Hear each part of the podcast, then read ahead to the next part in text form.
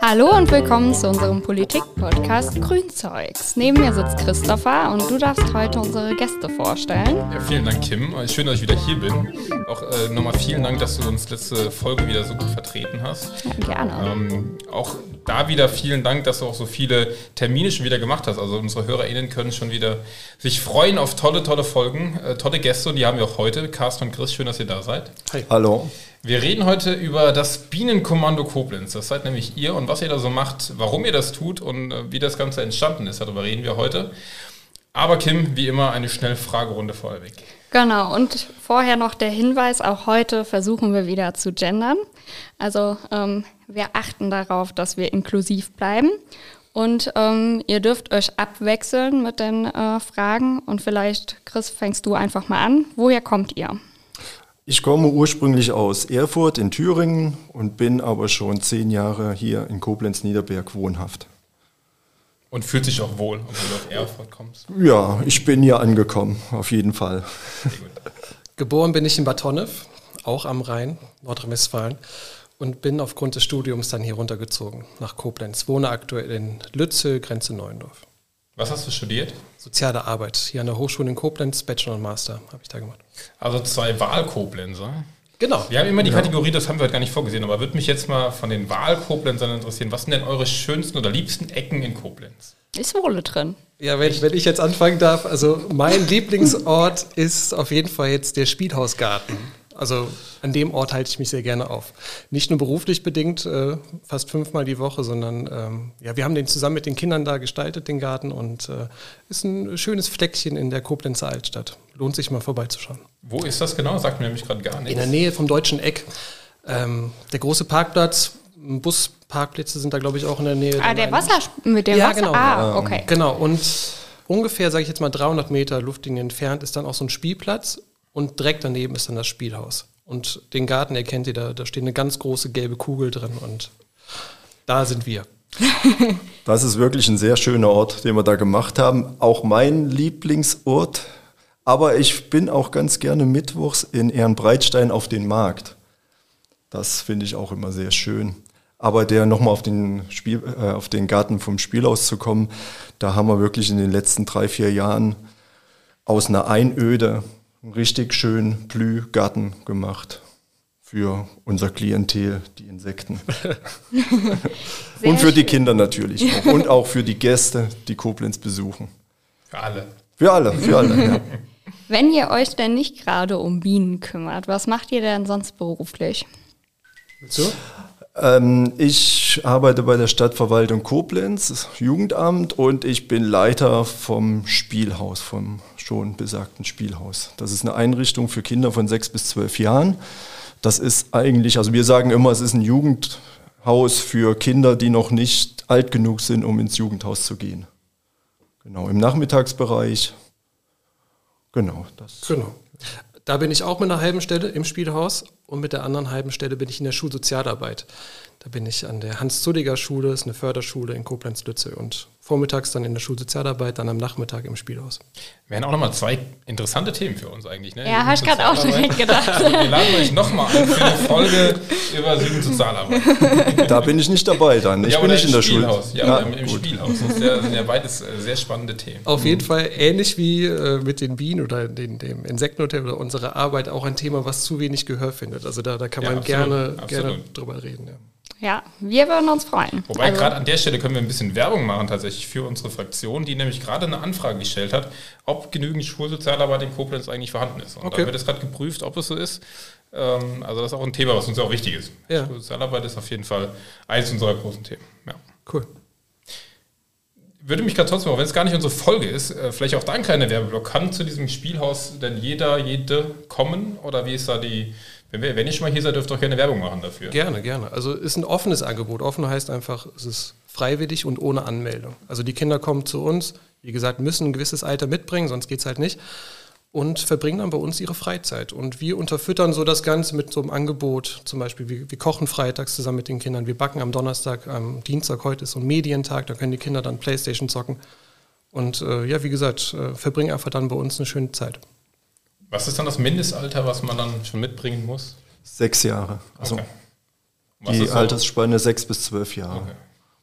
Ja, dann äh, herzliche Einladung an alle Kinder da draußen, äh, wer da mal vorbeischauen will. Genau. Wir haben genau. auch junge HörerInnen. Ja, das das, äh, also mich hat schon mal eine Zehnjährige angesprochen, dass die uns hört. Also äh, Grüße gehen raus, wenn du Lust hast. Genau, wenn du das Spiel aus noch nicht kennst, dann ja. komm gerne vorbei. Genau. Und jetzt äh, eine Frage, die weniger für die Kinder geeignet ist, nämlich Bier oder Wein? Bier. Das kam schnell. Ja, nee, eindeutig, gar kein Wein. Und das in der Mosel unterm Rhein. Ja, wie gesagt, Mosel zugezogen und nee, ging an mir vorbei. Auf jeden Fall Bier. Seitdem ich hier wohne, trinke ich im Winter Wein und im Sommer Bier oder Weinschorle. Schorle, ja. bisschen in der Pfalz eigentlich besser aufgehoben. Ja, sonst ist das zu stark. Oh je, oh je, oh je. Ich finde ja immer so, Weinschorle ist so eine Vergewaltigung von Wein. Ja, aber alles andere ist zu stark. Glaube ich, da wo ich herkomme in Thüringen, da ist es nie so warm, da kann man das schon mal machen, aber gerade wenn man auf dem Markt in Ehrenbreitstein ist. Da wollte ich immer ja. noch einen ganz kurzen Werbeblock einschieben, nämlich der Markt in Gülz. Da muss du auch mal vorbeigucken. Äh, auch alle HörerInnen. Wir haben auch einen wunderschönen Wochenmarkt seit zwei Jahren jetzt, jeden Freitag von 15 bis 18 Uhr. Das stimmt. Warst du schon mal da?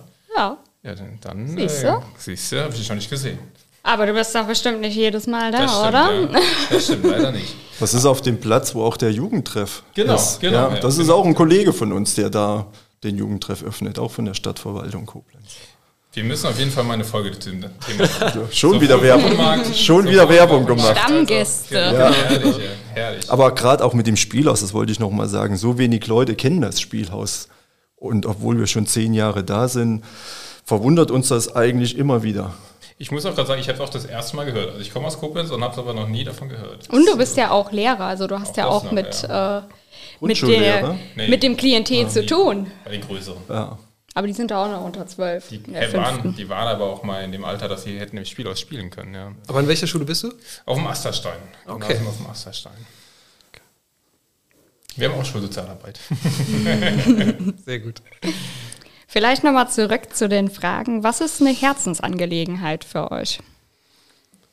Boah, äh, eine Sache, wo ich mich äh, mit Haut und Haaren reinhänge, aber äh, mit, mit deren Werten ich mich auch identifiziere. Also irgendeine Sache, die mir, die mir am Herzen halt liegt, genau.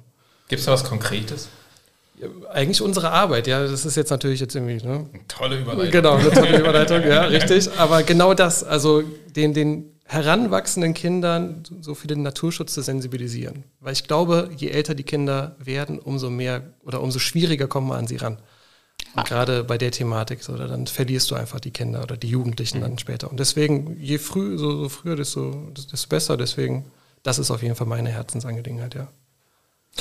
Mir geht es genauso, also mit der Sensibilisation auf jeden Fall. Also mit unserer Arbeit, wenn wir ein Insektenhotel aufstellen, da geht das zu 50 Prozent, will ich das für die Insekten machen oder ein bisschen mehr. Aber auch, ich sehe immer, wenn der Opa oder die Oma mit den Enkeln da vorbeigehen und dann einfach nur mal sehen, dass, das, dass es das gibt. Und wenn sie dann ins Gespräch kommen und wollen das auch mal auf, äh, ausprobieren. Und wenn wir den Schritt geschafft haben durch unsere Arbeit, dann haben wir schon viel erreicht. Auf jeden das Fall. Ja. Dann, da drücken wir auf jeden Fall die Daumen, dass äh, dadurch ganz, ganz viele Personen ähm, hierdurch sensibilisiert werden, aber auch ähm, durch eure Arbeit noch. Ähm, vielleicht sprechen wir erstmal über das Artensterben. Also im Grunde, ähm, warum schützt man Bienen? Also das ist ja auch eure Mission, ähm, wo ihr gegen arbeiten möchtet. Ähm, vielleicht erstmal grob gesagt, was ist das überhaupt? Also wir wollen nicht nur Bienen schützen, also auch unsere Insektenhotels äh, sind für viele Insekten äh, ein Unterschlupf. Also die Bienen, die Wildbienen auch schon, aber wenn man jetzt zum Beispiel die Löcher in diesen Holzblöcken hat, da haben wir große und kleine und da sieht man auch, dass ganz viele andere Insekten da Unterschlupf finden. Und jetzt kommen wir auf das Artensterben. Also ich weiß nicht, ob wir das Artensterben irgendwie aufhalten können, aber vielleicht können wir einen ganz kleinen Baustein dazu äh, zusteuern, dass das Artensterben abgewendet werden kann. Also wir wissen schon, dass wir da wirklich ein ganz kleiner Teil nur sind, sein können.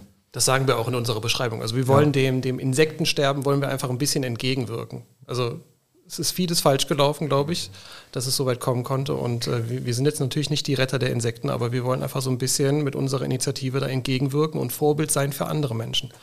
Dass die uns dann vielleicht nacheifern. Also das ist auch das größte Lob für uns, wenn dann andere Leute uns ja, das kopieren ist jetzt ja. viel zu übertrieben, aber auch an Insekten. fragen, werdet ihr auch dann um Hilfe gefragt oder um ja. Tipps gefragt? Ja, das schon. Ja. Also genau, wie, wie wird das gebaut und äh, ja, was ist das überhaupt? Was und, kommt rein, ja. welche Inhalte lohnen sich, Standort und sowas. Und da, da geben wir halt dann, wie gesagt, wir sind seit drei Jahren, drei Jahre, machen wir das jetzt ungefähr, blutige Anfänge, aber wir versuchen da auch dann aus unserer Erfahrung jetzt in der Zeit, die dann einfach wieder zu, weiterzugeben. Eine Frage kam auch immer wieder, wo jetzt der Honig dann in diesen Insektenhotels rauskommt. Und, aber das ist eine ganz normale Frage, wenn man sich da nicht auskennt. So, das, das Und wo kommt der raus?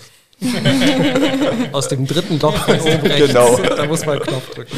Genau, dass wir, dass Honigbienen halt was anderes sind als die Wildbienen und die Insekten, um die es uns geht eigentlich. Ja. Jetzt reden wir dauernd schon von euch und wir reden auch gleich noch weiter über das Artensterben, aber vielleicht auch mal kurz für unsere ZuhörerInnen. Wer seid ihr überhaupt? Wer ist das Bienenkommando? Ja, also im Grunde genommen, das Bienenkommando ist eigentlich jeder, der, der mithilft, haben wir immer gesagt. Also die Idee hatten wir zusammen mit, mit äh, der Vanessa, einer, einer äh, ehemaligen Arbeitskollegin von uns. Und, ähm, die ist jetzt unsere Webdesignerin, genau, genau unsere die, Frau für die neuen Medien. Fürs Layout. Genau. genau. Ohne die sind wir nix. Ja, da wären wir verloren. Auf, allen ja, auf jeden Kanälen Fall. Wir, wir würden nur mit Hammer und Akkuschrauber rumlaufen. Genau. Und äh, ja, vor, vor, wie gesagt, drei Jahren startete das im Spielhaus, glaube ich auch. Und da haben wir halt mit den Kindern zusammen, mit den Besucherinnen des Spielhauses, haben wir äh, darüber gesprochen, über die Thematik und haben dann gesagt, okay, wir bauen jetzt auch mal ein Insektenhotel. Und so fing es an. Und dann haben wir gesagt, okay, das, das äh, wird irgendwie angenommen auch von den Leuten, Passanten, die vorbeigehen. Die haben dann auch gefragt und dann haben wir gedacht, okay, wir, wir bauen weitere. Und jetzt mit der Zeit haben wir jetzt 20 Insektenhotels, glaube ich, hier im Raum Koblenz dann oh, aufgebaut. Wahnsinn. Ja, wenn man wirklich mal aufmerksam durch die Straßen läuft, am Bahnhof äh, steht genau, ja auch eins, habe ich genau. gesehen. Das ist ja. eins unserer ersten, ja. Ja, man muss auch dazu sagen, da ist dann auch Schandflecken sind auch Da kommen wir nachher noch äh, zu, ja, glaube ich. Wir, wir haben uns auch gesagt, entwickelt. Jeder, der mithilft, uns unterstützt dabei, sei es beim Bau oder uns auch den Raum gibt, dass wir da auch was aufstellen können, ist Teil, ist Mitglied des Bienenkommando Koblenz. Und das macht ihr ehrenamtlich oder ist das Teil eures Jobs? Das Bienenkommando ist eine Arbeitsgruppe unter dem Dach des Spielhauses. Genau. Okay. Also es läuft alles über die Stadtverwaltung Koblenz. Ja. Das ist unser Arbeitgeber, der stellt auch die Mittel sozusagen zur Verfügung und okay. äh, genau, ja. Als Privatperson kann ich dann hingehen und sagen, ich habe ein Stück Garten, ihr könntet hier ein äh, Bienen. Öffentlicher Raum. Wir, wir müssen ah, okay. auf den öffentlichen Raum gehen, weil wenn wir in die Privatwirtschaft gehen würden, dann müsstest du dir als Privatmensch eins kaufen. Okay. Weil wir nicht in der Wirtschaft genau, tätig wir sein fragen, können. Wir fragen Schulen an, wir fragen Kitas an. Oder wir können keinen Profit machen damit. Genau, wir, wir mhm. machen das umsonst. Ja. Also unsere Arbeit ist für Umme. Nee, eben nicht, weil sie so wertvoll ist. Ja, ja. ja. Jetzt. Kostenlos, aber nicht umsonst. Genau, genau. genau ja. ja. also wenn man über äh, den wirtschaftlichen Nutzen von Bienen redet, dann glaube ich, äh, tut ihr ganz, ganz schön viel. Also. Ja, definitiv. Wie dürfen wir uns das vorstellen, wenn jetzt, ähm, also ich habe das Beispiel, wir in Gülz äh, sind ja auf euch zugekommen, äh, weil wir da eine Wiese haben, auch eine, eine öffentliche, und da habt ihr jetzt etwas für gebaut? Wie, wie, lief, wie läuft so ein Prozess ab, dass am Ende irgendwie ein Insektenhotel dann irgendwo steht? Also den Rohbau gestalten wir oft selbst. Du warst, hast eben angesprochen, am, am Bahnhof Kurt-Esser-Haus. Da ist der Jugendtreff Maulwurf. Unten im Keller des Jugendtreffs ist unsere Werkstatt. Also da erstellen wir den Rohbau, sage ich immer, des, des, des Insektenhotels. Und die Befüllung des Hotels, so ist es auch immer angedacht, jetzt auch machen wir eigentlich dann zusammen, wenn wir zu einer Schule fahren oder zu einer Kita fahren, versuchen wir dann mit den Kindern zusammen vor Ort dann dieses Insektenhotel zu befüllen, zu bestücken, die Löcher zu buddeln, zu betonieren, aufzustellen. Und äh, jetzt bei dem Beispiel des, des, des Aufbauprozesses, da ist dann die Hauptarbeit dann doch bei uns. Also da, da ja. Ein paar Deko-Elemente, da helfen uns immer die Kinder im Spielhaus. Genau, so genau. Kleine Schmetterlinge ausschneiden, anmalen, die man dann draufklebt. Aber weil halt die Kinder im Spielhaus sind und unsere Werkstatt ist halt woanders, deswegen kann man halt nicht immer alles mit Kindern zusammen machen. Wie groß sind die Insektenhotels dann immer so? 1,50 mal 40. Genau, das ist Ja. aktuell. Ja, nee, wir, wir haben früher größer gearbeitet, haben dann aber gesehen, dass das zu materialaufwendig ist, wenn man einen Meter breit hat und zwei Meter hoch. Es waren unsere Jugendsünden, Ja. würde ich jetzt schon fast sagen. Also wir haben einfach Genau. gedacht, Ja, du hast ja gerade schon gesagt, ihr habt euch entwickelt. Wo habt ihr euch denn da entwickelt? Ich wollte noch sagen, auf unserem Instagram-Kanal werden wir demnächst auch eine Bilderstrecke veröffentlichen, wie man so ein Insektenhotel Schritt für Schritt baut. Wie heißt denn euer Instagram-Kanal? Bienenkommando Koblenz. Ja, dann äh, auch hier wieder ein kleiner Werbeblock für die Instagram-Seite von Bienenkommando. Das ist unsere erste Bilderstrecke. Mal gucken, ob das reicht. Also wir müssen uns ja auch immer wieder entwickeln. Aber der Instagram-Account ist ja gut. Da Ja, klärt ihr ja auch auch auf, ne? Das macht die, das macht die Kollegin. das sieht man. Das, Ja, ja. Okay. nee, unsere äh, Lehren, die wir jetzt mit der Zeit dann irgendwie äh, draus gezogen haben, erstmal die wirklich die Größe. Wir haben am Anfang viel zu übertrieben und das sah auch dann einfach nicht gut aus. Und es war auch viel, viel zu schwierig, auch so einen riesen Brocken dann aufzustellen Und zu befüllen dann. und auch zu befüllen. Ja. Und dann haben wir am Anfang auch Unsummen irgendwie an, an Bambusröhren da irgendwie reingesteckt und Schilf und sowas. Und äh, wir sind Es- jetzt viel auf Naturholz einfach gegangen. Ich wollte gerade fragen, jetzt- Baumscheiben. Hören bestimmt äh, viele HörerInnen zu, die vielleicht auch eins bauen wollen. Was sind so die, die Top 5 Tipps, äh, die ihr für den Bau eines Insektenhotels geben könnt? Ähm, Standort auf jeden Fall Sonne. Ja. Darf nicht im Schatten stehen, äh, wird weniger gut angenommen. aber es wird auch angenommen. Es also wird- es gibt ja. Nicht die, den idealen Standort. So. Genau. Und vielleicht zum Standort, es lohnt sich nicht, ein Insektenhotel in den Wald zu stellen. Ja. Ne? Also stell's dahin, wo wenig Lebensraum für, für Insekten ist. Da wird es dann auch besser angenommen. Weil das Insekt natürlich sagt im Wald, hier ist, sind genug Bäume, da brauche ich kein Insektenhotel. Klar. Genau. Dann verschiedene Füllungen. Also wir haben jetzt uns eigentlich auf ein bisschen Schilf, ein bisschen Bambus, Lehm, Naturholz und Hartholz. Genau. Ein bisschen. Ja. Genau. Ja. Und wie gesagt, nicht so am Anfang nochmal auf die Sünden der Jugend zurückzugehen. Wir haben dann wirklich Bambusröhren, tausend Stück da reingemacht und so viele Insekten gibt es auch nicht an dieser Stelle, dass sie alle befüllt werden kann. Und dann stehst du vor dem Insektenhotel und denkst, "Hm, nur 20 befüllt. Und wenn man aber dann ein bisschen kleiner ist und die sind dann alle befüllt, hat man auch selber ein Erfolgserlebnis. Das war auch jetzt die Frage, warum macht man unterschiedliche Füllungen überhaupt rein? Das hängt ja damit zusammen, wer dann in welche Füllung reingeht oder? Die Insekten sind unterschiedlich groß. Also diese Wildbienen, die sind ja teilweise, also Hummeln sind ja auch Wildbienen, die brauchen eine größere, größeres Loch und dann gibt es auch ganz winzig kleine Insekten, die würden niemals in so ein großes Loch reingehen, weil die können das gar nicht füllen. Also die, das Insekt geht ja rein, tut Pollen als Nahrung rein, legt Eier, macht zu, Pollen, Eier, macht zu und so ein großes Loch kann dann so, eine klein, so ein kleines Insekt nicht füllen.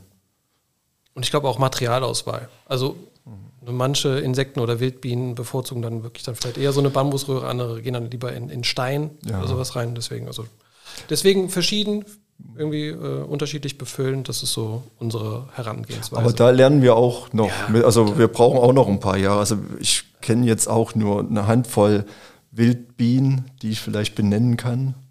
Fragt mich jetzt nicht welche. das.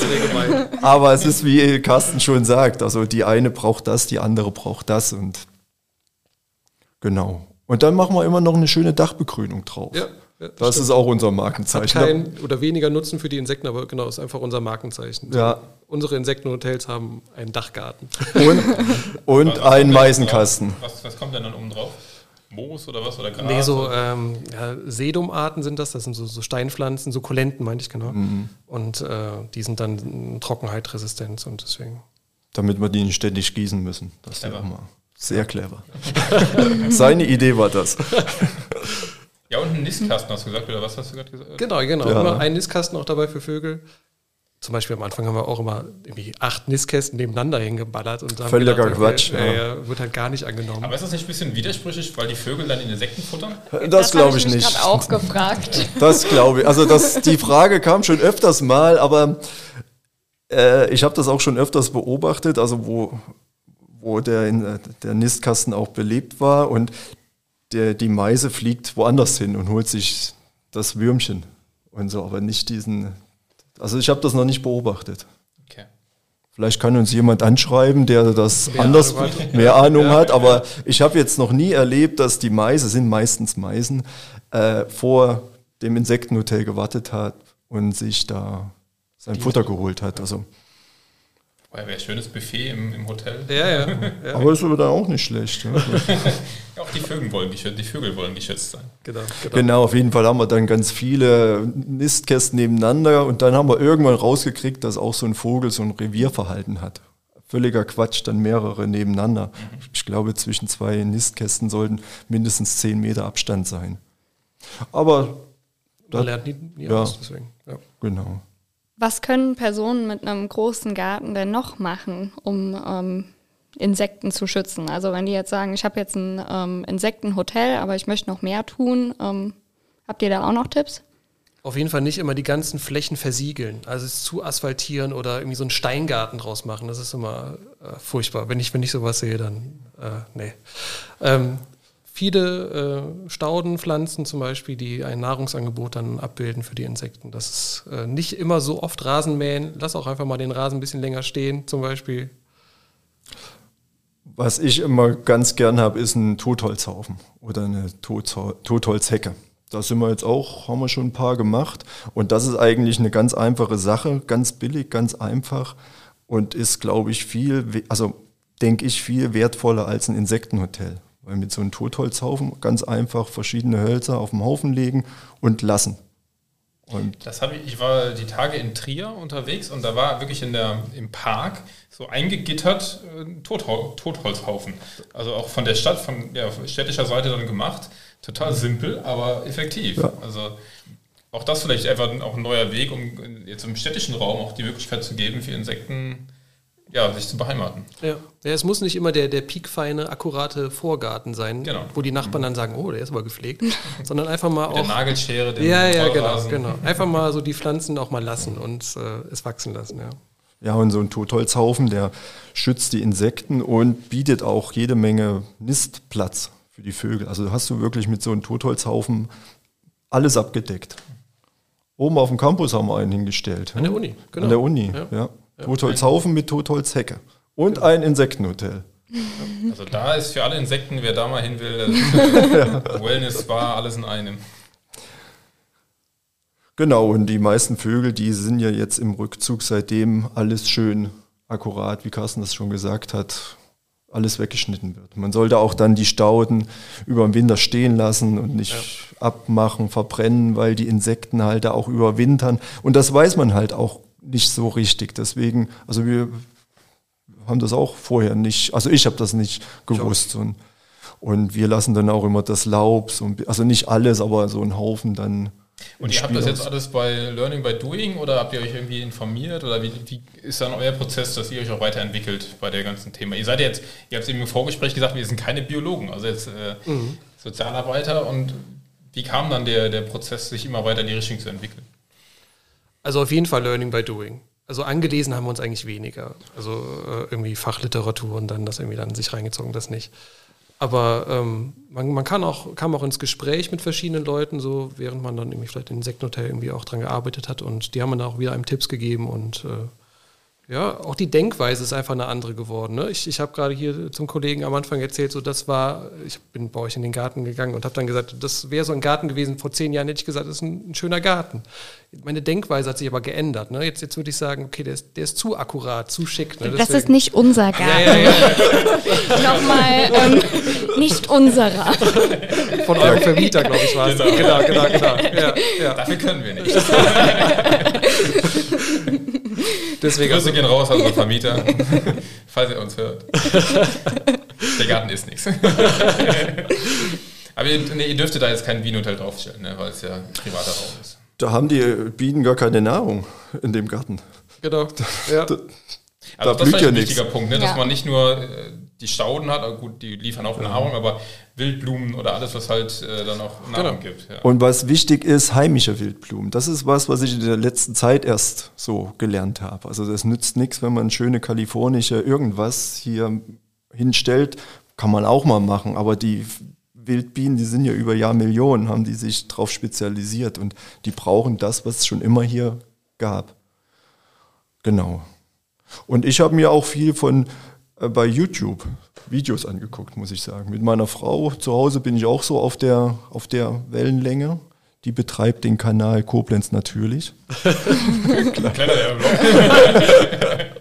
Und wir gucken uns tatsächlich viele YouTube-Videos zu dem Thema auch Jetzt an. hast du auch noch einen ganz wirklichen Werbeblock. Mal, was ist denn Koblenz natürlich? Das ist der Blog von meiner Frau und die ist auch auf dem Thema Nachhaltigkeit, Natürlichkeit, Insektenfreundlichkeit. Eigentlich, da, also eigentlich könnten, könnte das Bienenkommando und Koblenz natürlich Partners sein.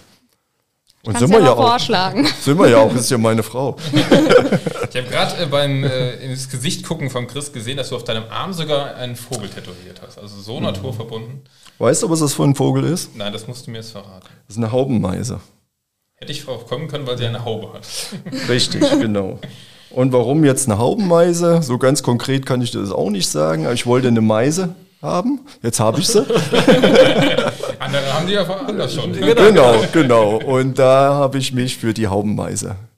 Ich hätte aber auch die Sumpfmeise. Hätte die Kohlmeise werden können. Blaumeise. Ja. Blaumeise. Auch das, also ist das, ähm, beobachtet ihr das jetzt auch, wenn ihr euch ja mit dem Thema auseinandersetzt, dass ja die Vögel oder die Vielfalt dann auch bei uns hier immer weniger wird? Ich bin auch Hobby-Ornithologe ja, und habe tatsächlich auch am Fenster meines Schlafzimmers ein Fernglas und ich wohne da ein bisschen zum Wald raus. Und äh, es gibt, also ich habe das Gefühl, es gibt immer weniger verschiedene Vögel, also da, wo ich das beobachten kann. Warum ist es denn für uns so wichtig, dass wir so viele verschiedene Arten haben? Vögelarten oder Insektenarten? Alle möglichen Arten. äh, um die Nahrungskette, also ich denke, um die Nahrungskette in der Natur aufrechtzuerhalten. Wenn eine Art wegstirbt, dann kriegen wir das vielleicht gar nicht mit, aber das Tier, was sich von dieser Art ernährt hat, ist dann auch weg. Und irgendwann kriegen wir es dann auch zu spüren. Also Irgendwann sind noch die Tiere weg, die wir dann. Ja, ja, also das ist dann auch wirklich, also was ich da immer sehr schwer finde, was den Spagat, den die Wirtschaft dann auch machen muss, jetzt auch wenn die Grünen an der, Wirtschaft, äh, an der Macht sind. So auf der einen Seite muss man so ein bisschen natürlich auch sehen, dass die Wirtschaft weiter geht, aber dann muss man natürlich auch sehen, dass die Natur geschützt wird. Also das denke ich, das ist ein ganz, eine ganz große Aufgabe, die jetzt vor der Politik steht. Das ist schwierig, aber ich habe ja eben auch schon mal gesagt, also die Tiere haben ja einen wirtschaftlichen Nutzen für uns. Ne? Also das ist ja auch eine ähm, Sache. Also wenn wir jetzt zum Beispiel über den wirtschaftlichen Nutzen von Bienen reden würden, den könnte man gar nicht beziffern. Also der ist ja. einfach riesig. Ja. Also ähm, ohne Bienen ähm, könnten wir alle einpacken, weil wenn man, die bestäuben ja einfach alles und ähm, das ist total äh, wichtig, dass wir die auch schützen dann. Ne? Also wenn das Insektensterben weiter so voranschreitet und wir dann keinen Zugang mehr hätten zu Obst und Gemüse, dann, dann würden wir doof aus der Wäsche gucken. Und erst dann, glaube ich, erst auch wieder handeln. Also man sieht es ja, glaube ich, am Beispiel China, glaube ich, hatte ich mal irgendwie einen Artikel gelesen, wo jetzt per Hand irgendwie dann auch die Obstbäume bestäubt werden. Also wo, wo kommen wir da bitte hin? Also Vorstellen, was für eine Welt das ist. Ihr habt ja. eben schon mal gesagt, äh, der Unterschied jetzt auch zwischen Honigbienen, und die bringen Honig, und Wildbienen. Äh, warum ist der vielleicht auch so entscheidend bei der ganzen Geschichte Artensterben? Äh, die Honigbiene, da kümmert sich im Moment der Imker drum, sozusagen. Also da für die ist eigentlich gesorgt. Solange es Imker gibt, wird es auch Honigbienen geben. Da das Problem mit dieser Varroa-Milbe, können wir vielleicht nachher nochmal drauf zugehen. Aber die Wildbiene, die ist halt für alle anderen Bestäubungsarbeiten auch zuständig. Also kann jetzt nicht, ich habe letztens noch eine Reportage gesehen, dass jetzt auch in dieses Urban Imkern äh, immer mehr ein Trend kommt, dass man wirklich auf dem Balkon sein, sein Bienenvolk hält. Kann es das nicht auffangen? Die äh, Wildbienen brauchen wir nicht, Honigbienen reichen davon tausende Völker in jeder Stadt. Ich glaube nicht. Ich glaube nicht, weil äh, es gibt ja so viele äh, verschiedene Pflanzen und, und es gibt ja, also nicht jede Biene, nicht jedes Insekt kommt in die Pflanze rein. Also die haben sich ja gegenseitig äh, so angepasst. Vielleicht sagst du auch nochmal, wie viele Bienenarten haben wir denn hier in Rheinland-Pfalz, um da ähm, nochmal so einen Vergleich zu geben, dass nicht jede Biene die gleiche Blume vielleicht macht. Es gibt in Rheinland-Pfalz 420 Wildbienenarten. Verrückt. Genau. Ja. Und, und die sind alle verschieden. Und wenn da eine ausstirbt, dann wird, also ich kann das jetzt nicht sagen, was dann wegfällt, aber irgendwas wird wegfallen. Und das führt ja. dann wieder dazu, dass das nächste wegfällt. Genau. Also es greift alles äh, ineinander. ineinander. genau. Ja. Ähm, was ist denn das Worst-Case-Szenario, wenn wir jetzt nichts tun? Was glaubt ihr, wie sieht es in 30 Jahren aus? Ja, was wir eben auf jeden Fall skizziert haben, ist, äh, oder was du auch meintest mit der Bestäubung, ein großer Wegfall von Obst und Gemüse, wenn, wenn jetzt das weiter so voranschreitet mit dem Insektensterben. Und was dann danach für Kollateralschäden auch noch weiter auf uns zukommen. Das es wird dann keine Vögel mehr geben, ja. weil die Vögel sich nicht mehr ernähren können. Äh, Deswegen ist es auch das Problem, also das ist das große Problem. Man, man kann es sich jetzt aktuell noch gar nicht vorstellen, was passiert, wenn weil mal die so, so weitreichend ja. sind. Ja. Genau, genau. Und äh, das ist äh, fernab von, von, unserer, von unserer Denke einfach da. Und deswegen passiert auch, glaube ich, aktuell so wenig. Oder es wird einfach meistens so in den, in den Hintergrund geschoben, weil man denkt, es läuft ja gerade aktuell, deswegen passiert auch so wenig. Ja, umso wichtiger, dass es dann Menschen wie euch gibt, die sich wirklich darum kümmern. Ihr macht das ja vor allem mit Kindern zusammen. Wie reagieren denn Kinder darauf? Die haben einfach Spaß am Bauen oder geben, nehmen die auch was wirklich inhaltlich mit von dem Ganzen, wenn ihr mit denen jetzt in so ein Bienenhotel baut? Definitiv nehmen die was mit. Also das ist einfach ein, ein Angebot, was wir da schaffen. Äh, niedrigschwelliges Angebot, wo die einfach direkt mit anpacken können und irgendwie auch Sachen machen, die sie sonst in ihrer Freizeit nicht machen, nämlich einen Akkubohrer in die Hand nehmen, Löcher bohren, Schrauben reindrehen oder auch Löcher buddeln und Beton anrühren. Und wenn du während des Prozesses einfach auch dann ja, Wissen vermitteln kannst oder irgendwie äh, auf etwas aufmerksam machen kannst, dann, dann entsteht da ein sehr, sehr großer Mehrwert auf jeden Fall. Warum ist es denn für Kinder so wichtig, Zeit in der Natur zu verbringen? Tja, also ich, ich, ich kann jetzt nur den Vergleich ziehen ähm, mit den Kindern, die ich jetzt heute auf meiner Arbeit beobachten kann, sei es in der Schule oder auch im Spielhaus. Und ich glaube, die Kinder, mit denen ich da zusammenarbeite, verbringen wenig Zeit draußen in der Natur, sondern die, die hängen eher zu Hause vor der Konsole und treffen sich online mit ihren Freunden. Und ich glaube, da geht vieles verloren. So allein auch schon so dieses haptische, ne? das, das Gefühl auch mal irgendwie seine Hände dreckig zu machen, rauszugehen in die Natur, Natur erleben das, äh, was das für Auswirkungen hat, psychologisch, weiß ich jetzt nicht, wie man das dann äh, beziffern kann, aber es, es, hat auf jeden Fall einen, einen positiven Effekt. Ja, ja also äh, ich habe vielleicht auch noch ein Beispiel. Mein Freund ist auch Lehrer mhm. und ähm, der äh, ist auch an der Förderschule. Und ähm, bei denen stand auch mal im Raum, so auf dem Bauernhof ähm, zu gehen. Und dann haben halt auch viele Kinder so gesagt, oh, ich habe noch nie eine Kuh gesehen. Ja. Und ähm, wenn, also wenn ich so zurückdenke, ich weiß, dass wir so in, in der Grundschule schon immer ähm, auf dem Bauernhof waren, dass wir mit meinen Eltern, das, also dass wir mit der Familie immer da waren. Aber ich dachte so, oh krass, es gibt wirklich Kinder, die sind 14, 15 und haben mhm. noch keine Kuh gesehen. Mhm. Und dann verliert man ja auch irgendwie so den Bezug zu Tieren oder ja. zur Natur. Ne? Also ich ja. finde, deswegen ist es auch so wichtig, um das überhaupt schätzen zu können, muss ich ja kennen. Ja. ja. Was ich da äh, ein sehr, sehr cooles Konzept finde, ist in, im Kindergarten, das ist ja vor allem diese Waldgruppen, die ja wirklich äh, von morgens bis abends oder bis nachmittags, wie das lange halt im Kindergarten sind, nicht in der Gruppe sind, im Haus sind, sondern bei Wetter, bei Wind und Wetter im Wald und dann eben auch dort die Zeit verbringen, dort spielen, dort die Bäume, die Natur, die Menschen, ja die Menschen nicht, die Tiere kennenlernen, die Menschen auch, die da vorbeikommen. Ähm, ja, also ich glaube, das ist ein ganz wichtiger Punkt, dass man Kinder auch ranführt an Natur, weil das, ja. glaube ich, nicht mehr selbstverständlich ist. Ich weiß auch beim, also ich bin jetzt auch nicht so alt, aber wir haben früher wirklich jeden Tag entweder Bolzplatz oder ab in den Wald. Also das waren die zwei Alternativen. Mhm. Ich glaube, da hat sich wirklich durch die auch Digitalisierung, durch Konsolen, durch alles Mögliche äh, viel, viel verändert. Deshalb haben wir ja auch für die Koblenzer Grundschulen ein Ökoseminar entwickelt, ja. Natur erleben. Und das dauert ungefähr zwei Stunden. Das ist so ein Stationenlernen bei uns im Spielhaus. Und da geht es genau darum. Also die Eingang, Eingangsfragen sind dann meistens auch, wer hat einen Garten zu Hause? Welche Tiere laufen da rum? Und ich muss sagen, die Kinder, die wir haben, die haben schon noch sehr viel Bezug zu der Natur. Also so. unsere Spielhauskinder meinst ja. du was? Ja, ja, ja. aber auch genau. viel zu viele, die einfach nur stumm vor der Konsole Ja, Die warten auf den Dienstag, den Konsolentag. Ja, ja, ja. Mit dem Freitag auf jeden Fall der stärkste ja. besuchte Tag des Spielhauses, ja. Wie viele Kinder haben denn, äh, also wie viele Eltern von Kindern hier in Koblenz haben denn einen Garten? Weil das ist ja auch nicht so groß hier in der Stadt, ne? Also die meisten Leute wohnen ja eher in Wohnungen hier, ne? Wahrscheinlich ist genau deswegen auch nochmal so wichtig hier in der Stadt. Also wie Chris sagte mit dem, mit dem Ökoseminar, was wir anbieten, da haben wir jetzt ja wirklich letztes Jahr, sag ich mal, acht, neun Schulen bei Mhm. uns zu Besuch Klassen, gehabt. ja. Da ist es natürlich immer unterschiedlich. Aber so roundabout Die die Hälfte. Hälfte, der Kinder Ja. zeigt dann auf bei der Frage, wer von euch hat einen Garten. Ah, doch so viele. Ja, das hat mich auch gewundert. Also Wobei die Grundschulen ja wahrscheinlich auch aus den Stadtteilen dann kommen, Ja. da ist es dann wieder was anderes Ja. wahrscheinlich. Auch immer Aber Stadtteilbezug, In dem. Seminar, was ist dann äh, noch so ein Thema? Was, was macht ihr mit den Kids? Es gibt einen Suchauftrag mit so einer kleinen Lupe, mit einer kleinen Schaufel. Da werden Tiere gesucht, beobachtet, bestimmt, dann wieder natürlich freigelassen.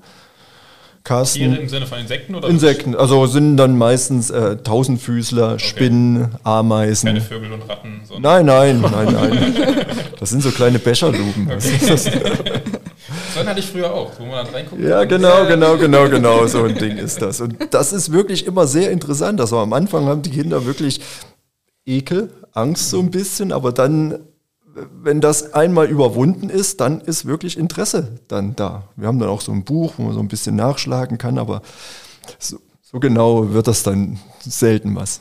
Dann bauen wir noch ein Insektenhotel, ein kleines. Ja. Ja, genau. Also das ist dann meistens dann meine, meine Station, mein Part. Wir haben dann so kleine Bau-Holzblöcke äh, Holzblöcke und da werden dann einfach nur Löcher reingebohrt. Das reicht dann auch teilweise schon. Die können die Kinder mit nach Hause nehmen, dann am Ende des Seminars und können die dann entweder bei sich in den Garten irgendwo aufstellen oder auf dem Balkon auch aufhängen. Das fand ich, weil du es gerade sagst, wir, haben, wir waren mal einmal auf einer LDV, einer Landesdelegiertenversammlung in Ida Oberstein war das, äh, mit den Grünen. Und da hat jeder im Hotelzimmer, war dann ein Hotelzimmer untergebracht, hat so ein Bienenhotel, also so ein, Ja. So ein Block mit halt Löchern drin. Fand ich ein total äh, net, nettes Gastgeschenk. Hat man auch gedacht, die Grünen, die können sich haben Spaß mit sowas. Die können damit was Die, anfangen. können, die wissen, was das ist. Genau, genau. Ja. Ich, ich weiß jetzt nicht, was da anderen Parteien geschenkt wird, aber gut. Lassen wir das mal so stehen, ja. Nee, und dann, um das noch abzuschließen, haben wir noch weitere Stationen, ähm, wo es dann rund um das Thema Schmetterlinge geht. Das ist dann so ein Suchsel, wo dann die Kinder Begriffe herausfinden müssen. Und eine vierte Station ist dann rund um das Thema Ameisen.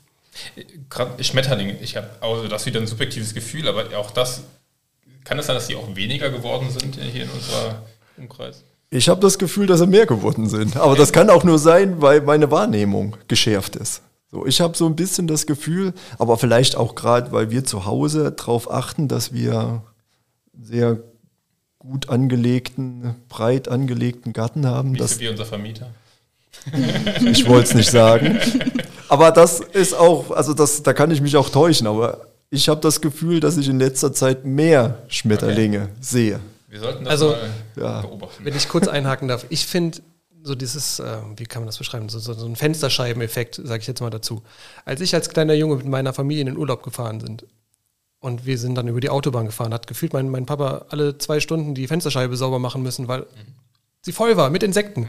Und wenn ich jetzt auf der Autobahn unterwegs bin, ich muss nie die Scheibe Das stimmt, sauber machen. das Also, stimmt, ja. Da hat sich auf jeden Fall mein Bewusstsein Vielleicht fährst du woanders hin, als ihr früher hingefahren Nee, das stimmt. Das Carsten, das habe ich auch schon beobachtet. Auf Ja, jeden oder? Fall. Ja. Und gerade jetzt eigentlich ähm, ist ja auch ja noch nicht so lange, dass diese ganzen Randstreifen mit den äh, Blumen sind. Das finde Ja. ich nämlich total super, wenn ich das immer sehe. Da freue ich mich, wenn dann irgendwie so zwei Meter Wildblumen oder sowas am Seit an der Seite vom Feld ist, was man ja eh nicht bewirtschaften kann irgendwie. Ja. Ne?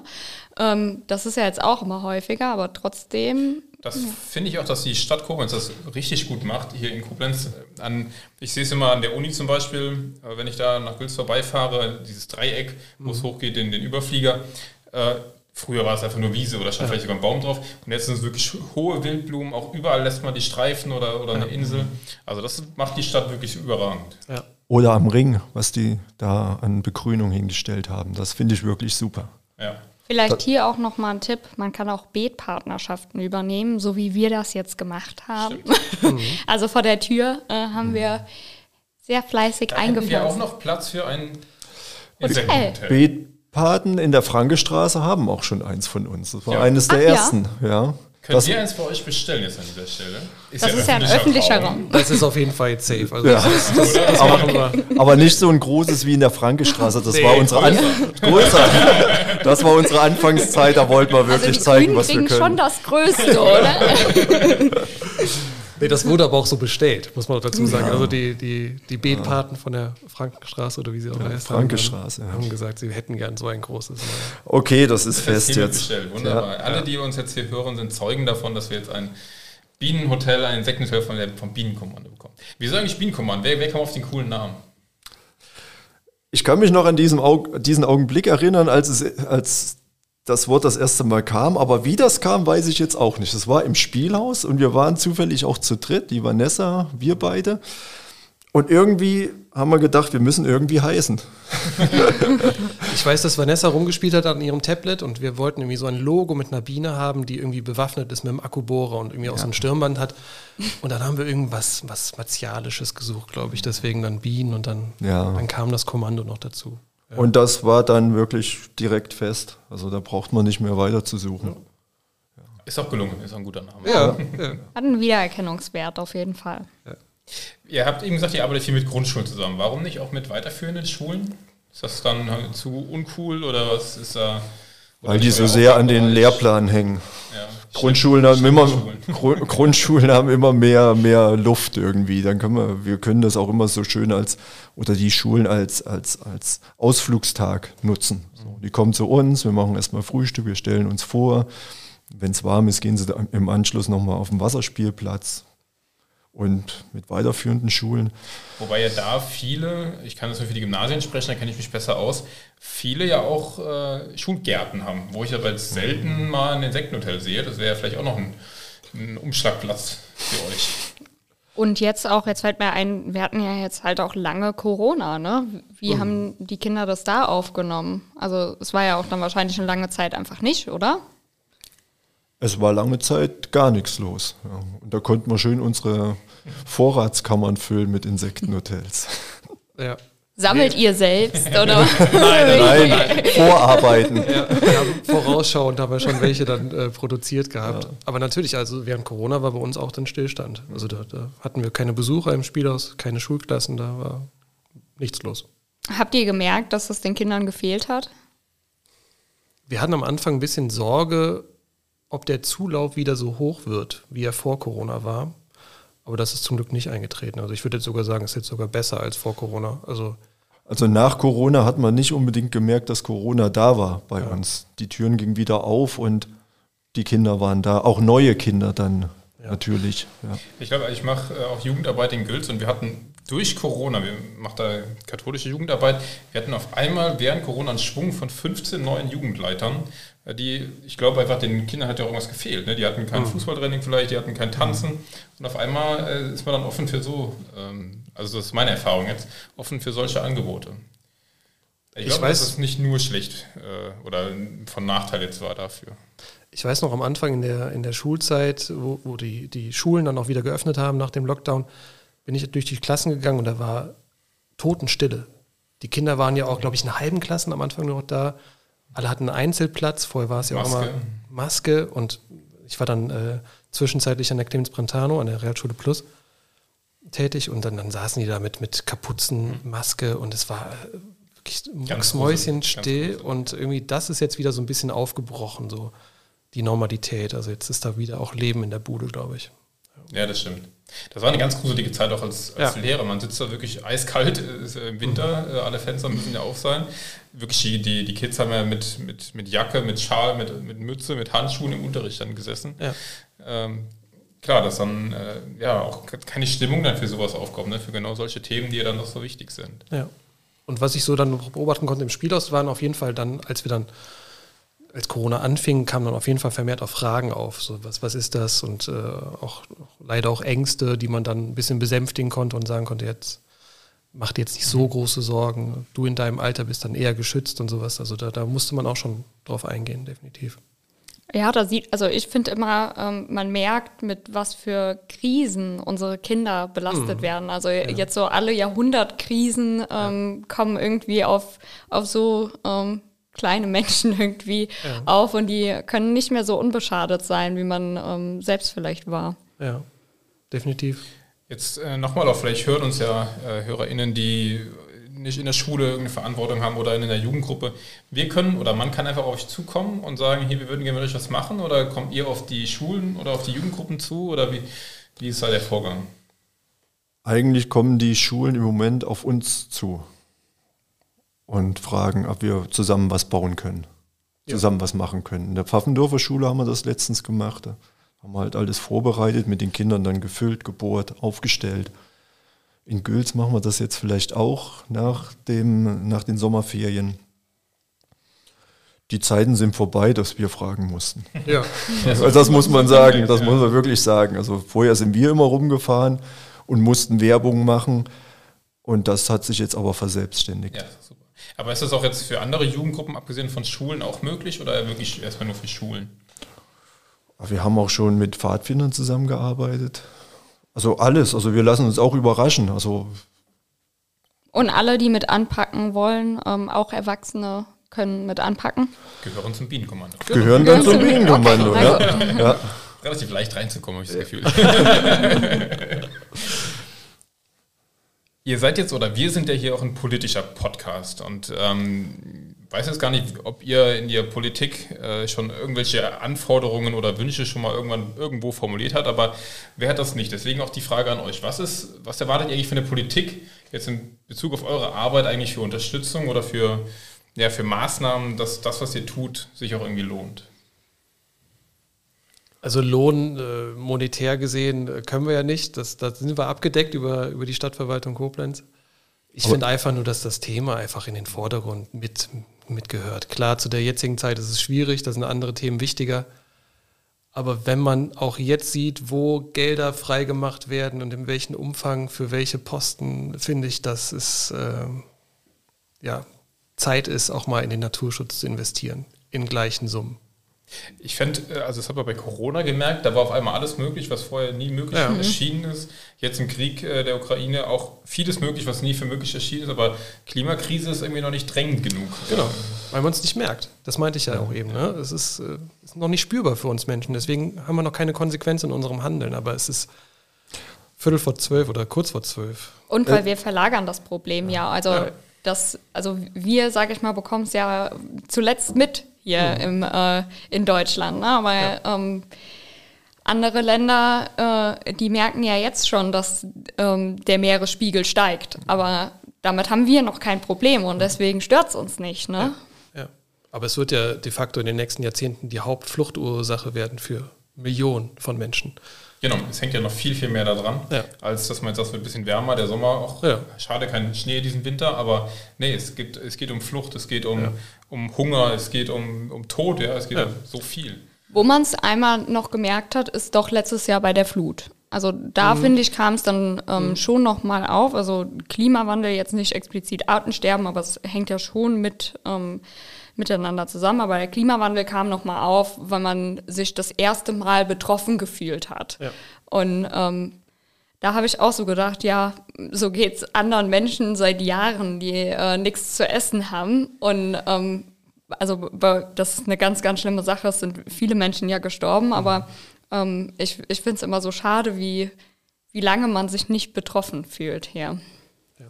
Also ich finde, dass die Lobbyarbeiten von der Landwirtschaft und von den Automobilkonzernen also viel härter durchbrochen werden müssen. Also mit diesen Insektiziden zum Beispiel. Das weiß jeder, dass die Insekten dadurch sterben. Aber durch die Lobbyarbeit der Landwirtschaft wird das immer wieder aufgeweicht. Und das kann man dann nicht mehr verstehen. Aber das ist Lobbyarbeit, da ist das große Geld dahinter. Aber das würde ich mir von der Politik wünschen, dass da wirklich mal mit Mut da was entschieden wird.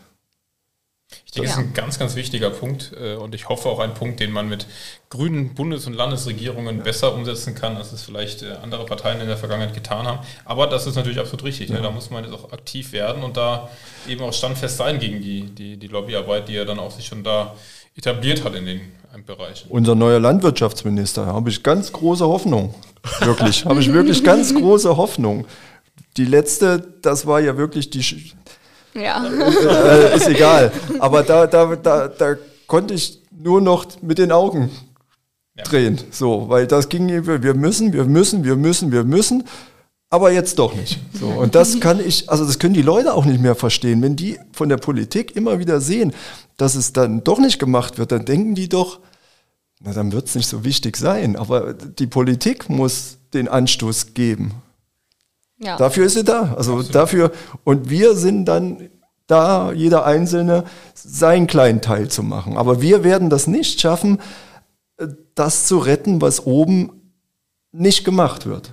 Aber, Aber, aber das ja, ist trotzdem kein Grund, nichts zu machen. Nee, nee, das- aber was, was ihr ja macht, ist, dass ihr sensibilisiert. Und das ist ja, Ja. auch total wichtig, dass überhaupt die Problematik erkannt wird bei vielen Menschen. Ne? Ja. Also es ist ja auch nicht selbstverständlich, dass, ähm, dass Kinder mitbekommen oder dass Jugendliche das für selbstverständlich halten, dass wir das schützen müssen. Also ich bin so nicht aufgewachsen. Mir hat man das nicht gesagt, dass das total wichtig ist. Also ähm, von daher ist das einfach auch wichtig, dass wir eine Generation irgendwie heranziehen, die weiß, dass sie darauf achten muss. Ne?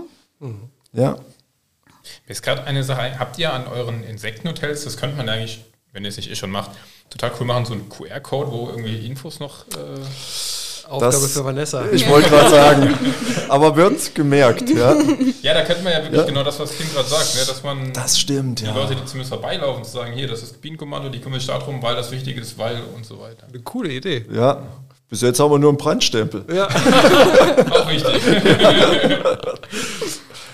Nee, das, das wird der nächste große Schritt sein, Nee, der denke nächste ich mal. große Schritt ist, dass ihr uns ein Bienenhotel baut. Ein großes Wir Bienenhotel. gucken uns nachher mal das Action an, wie groß das ungefähr ist. Ist gar nicht so groß, leider. Ja, Aber es ist aber schon äh, munter am, am Wachsen und Gedeihen. und wir haben schon einen Stein bekommen.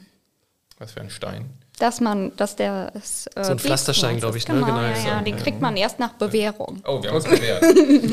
Aber es ist noch gar nicht lange her, das haben wir, ähm, wir sind gerade in Gründung jetzt für eine Ortsgruppe hier in, für Koblenz Süd und Mitte und Oberwert, ähm, die sich jetzt um die Belange hier vor Ort kümmert und das war eine unserer ersten Aktionen, eben dieses, diese Baumbeetpatenschaft zu übernehmen. Wie lange ist das her? Acht Wochen maximal. Ähm, ja, und dann haben wir direkt bepflanzt und haben uns scheinbar schon bewährt. Das ist schon Ja. erfreulich. und jetzt kommt noch ein riesen Bienenhotel darauf. Ja, Sehr gut. Das freut mich auf jeden Fall. Ihr merkt, der Druck ist jetzt schon hoch, ne? Da steht bestimmt auch, da steht bestimmt auch ein Baum drauf, oder? Ja. Ja. Da müssen wir auf die Wurzeln achten. Da muss man Ja, auf da die müssen wir mit Wurzeln dem achten. Grünflächenamt sprechen. Ja, Da genau. gibt es auch Experten, die dann noch. Wie macht ihr, macht ihr die irgendwie fest oder wie werden die im Boden verankert? Oder stellt ihr die einfach drauf? Die werden betoniert. Ja. Punkt- das ist dann Punktfundamente. Der, der kleine, genau, Schandfleck vielleicht, aber das sind wirklich nur ganz, ganz kleine Fundamente, die wir da setzen. Aber Ja, sonst immerhin so fallen 10 auf mal kein Kind 10. drauf, ne? Also, Aber die kann man nicht einfach so hinstellen, die fallen um und Ja, ja. Ach so, aber da, da weiß ich gar nicht. Dann müssten wir daneben Wird es vielleicht vielleicht. doch ein bisschen kleiner. ich denke, ja, Müsst ihr gleich mal gucken. ihr kriegt einen Nistkasten. Immerhin hätte was für den guten Willen. Sehr gut. Eine total andere Folge als, oder was ist anders? Wir hatten das Thema einfach noch nie. Also da, über Artenschutz äh, und Klimaschutz haben wir bis jetzt echt wenig geredet. Deswegen umso schöner, dass ihr heute hier wart. Vielen, vielen Dank dafür. Ja, Danke, wirklich. dass wir hier sein durften. Und auch vielen Dank für euer Engagement. Ja, Also genau. ich, ich finde das immer super, wenn, ähm, wenn Personen auch einfach in der Gesellschaft was verändern und das tut ihr. Absolut. Und Danke. wir sehen uns dann, ich glaube, ich bin am äh, Donnerstag, sehen wir uns in Gülz, wenn ihr das aufstellt, bin ich, glaube ich, auch dabei. Cool. Ah, das ist ja. klar. Deswegen ähm, sehen wir uns dann. Perfekt. und Gülser Wochenmarkt ausprobieren und all die kleinen Werbeblöcke, die wir heute eingeschoben haben, alle mal beachten hier. Genau. Gut, dann äh, wünsche ich euch noch einen schönen Abend. Danke. Dank für die Einladung. Danke für die Einladung. Sehr gerne. Kim, vielen Dank dir. Danke dir auch. Und wir trinken jetzt mal gemütlich ein Bierchen im Büro, glaube ich. Alles klar, bis dahin.